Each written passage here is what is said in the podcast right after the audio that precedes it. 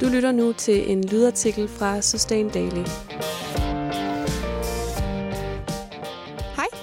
I dag er det bare mig, Johanne, som kommer ud i dine ører her i podcastfeedet. Og det gør jeg, fordi vi i Sustain Daily har skabt noget nyt, som vi gerne vil fortælle dig om. Vi prøver konstant at forbedre vores indhold og den måde, vi leverer det på. Og øhm, blandt andet grundet podcastens her store succes, så er vi blevet ret vilde med lyd. Og vi udgiver jo, som du måske eller måske ikke ved, hver uge to spændende artikler på vores webmagasin sustaindaily.dk. De artikler har ofte ikke særlig lang levetid, fordi sådan er det med artikler på nettet. Og ofte så har folk rigtig, rigtig travlt, eller skimmer dem bare. Og vi synes, at nogle af de artikler, de kunne godt både fortjene en lidt længere levetid, men måske også lidt mere fordybelse. Og fordi at vi ved, at mange af jer ikke har tid til at læse en lang artikel på nettet, men måske har tid til at høre den, så har vi fundet på noget nyt. Fremover så vil vi nemlig udgive lydartikler. For at få de her lydartikler, så skal man være tilmeldt vores nyhedsbrev Sustain Daily Mails, og det gør man inde på sustaindaily.dk-mails. Vi sender nyhedsbrev cirka to gange om måneden, og fremadrettet så vil der altid være en lydartikel med i de mails. I dag får du den aller, aller første lydartikel. Den er indtalt af Louise, som har skrevet artiklen om klimaangst. Den er super spændende, og jeg håber, at du vil lytte med.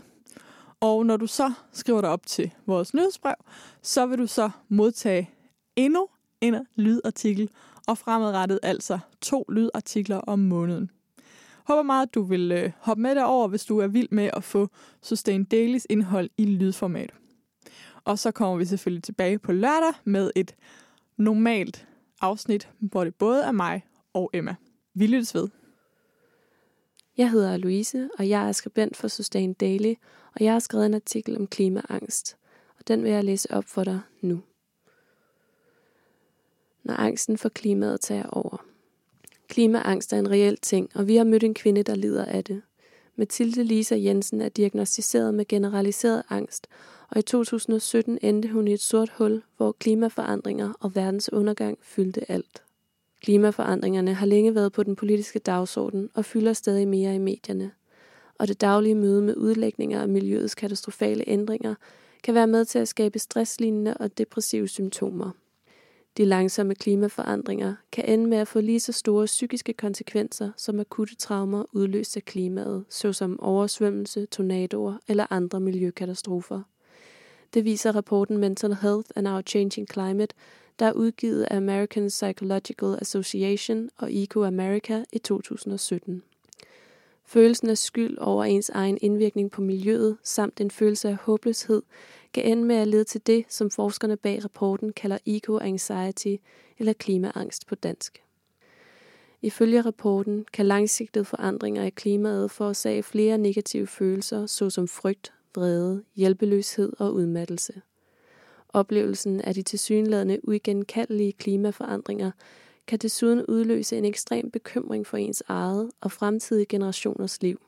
Flere og flere forskere lægger vægt på de kroniske psykologiske konsekvenser af følelserne af skyld, skam og håbløshed, som et individ kan opleve i mødet med klimaforandringer.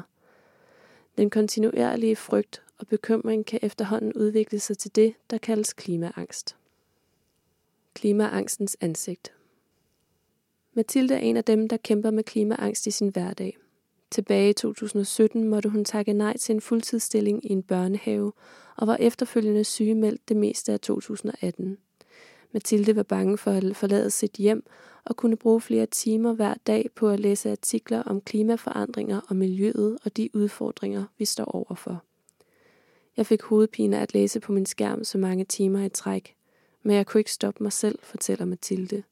Hun googlede jordens undergang 2017 og derfra forsvandt hun ned i et sort hul af dommedagslignende forudsigelser, der ofte tog udgangspunkt i klimaforandringerne og menneskets skyld i udviklingen. Og alt det Mathilde læste blev for hende en sandhed, som ret hurtigt udviklede sig til klimaangst. For Mathilde manifesterede ængstelsen omkring klimaet sig i periodevise mareridt, der nat efter nat gjorde, at Mathilde græd i søvne og vågnede badet i sved. Det har betydet, at Mathilde sover med vat i ørerne, når det blæser og regner, fordi lydene kan vække angsten. Men det gjorde også, at hun havde svært ved at nyde sommervarmen i 2018, fordi det konstant mindede hende om klimaforandringernes virkelighed. Jeg får aldrig rigtig nogen pause, siger hun og fortæller, hvordan nærmest enhver beslutning, uanset hvor stor eller lille den synes, vendes og drejes minutiøst. Jeg har hele tiden dårlig samvittighed. Selv når jeg skal drikke en kop kaffe, tænker jeg på bøndernes arbejdsforhold, på produktionen af kaffebønder, transport osv. Det hele kører rundt non-stop. Den uundgåelige medievirkelighed. For Mathilde spiller medierne en stor rolle i hendes oplevelse af klimaangst. Nyhederne fremstiller ofte klimaforandringerne dramatisk og ukonstruktivt, hvilket gjorde, at Mathilde mærkede angsten røre på sig hver eneste gang nyhederne tonede frem på skærmen. Og problemet var, og er til dels stadig i dag, at det er noget nær umuligt helt at undgå nyheder. De er nemlig alle vegne. Jeg synes næsten, det er lidt tavligt, at medierne har så meget at skulle have sagt, siger Mathilde, og forklarer, at det ikke er, fordi hun ikke ønsker at følge med. I stedet håber hun, at der vil blive stillet lidt flere kritiske spørgsmål til mediernes påvirkning af menneskets mentale sundhed. Jeg savner mere konstruktive artikler, der kan motivere og give stof til eftertanke på en måde, der ikke eliminerer et hvert håb, for de vil vel ikke blive ved med at skrive om det, hvis der vidderligt intet var at gøre. Hvornår er det for sent? Det er ud fra Mathildes egen oplevelse, og ifølge den amerikanske rapport tit dem, der faktisk ønsker at gøre noget for at mindske klimaforandringerne, som rammes af klimaangst. Fordi de står tilbage med en følelse af håbløshed. Til sidst følte jeg ikke, at jeg kunne gøre noget, for det var det, jeg hele tiden fik at vide, at det allerede var for sent. Men Mathilde gav ikke op så let. Hun valgte at skrive til forskellige klimaforskere og energi-, forsynings- og klimaminister Lars Christian Lilleholdt. Jeg har jo grundlæggende lyst til at have det godt som menneske. Derfor rakte jeg ud til de her mennesker for at høre, hvordan de håndterede al den information, vi har om klimaet. Problemet var, at jeg havde en idé om, at jeg først kunne tillade mig at være rigtig glad, når klimaet var fikset. Men det er jo ikke sådan, det fungerer. Det endte med, at alle dem, Mathilde havde skrevet til, svarede hende. Nogle med høflige, overfladiske svar, men langt de fleste udviste enorm empati for Mathildes situation. Og deres svar lød generelt på, at hun måtte tage hånd om sin angst først, og derefter tage hul på spørgsmål om klima og miljø. For det er rigtig svært at være konstruktiv, når man er opfyldt af angst, og derfor er det vigtigt at takle det først. For Mathilde er angsten også frustrerende, fordi den står i kontrast til, hvem hun egentlig føler, hun er som menneske. Når angsten ikke fylder, er jeg faktisk en glad og positiv person. Derfor håber jeg også at finde en måde, hvor jeg kan være nærværende og glad, og samtidig kan kæmpe for miljøet. For det betyder jo stadig rigtig meget for mig at gøre en forskel. Håbet er lysegrønt.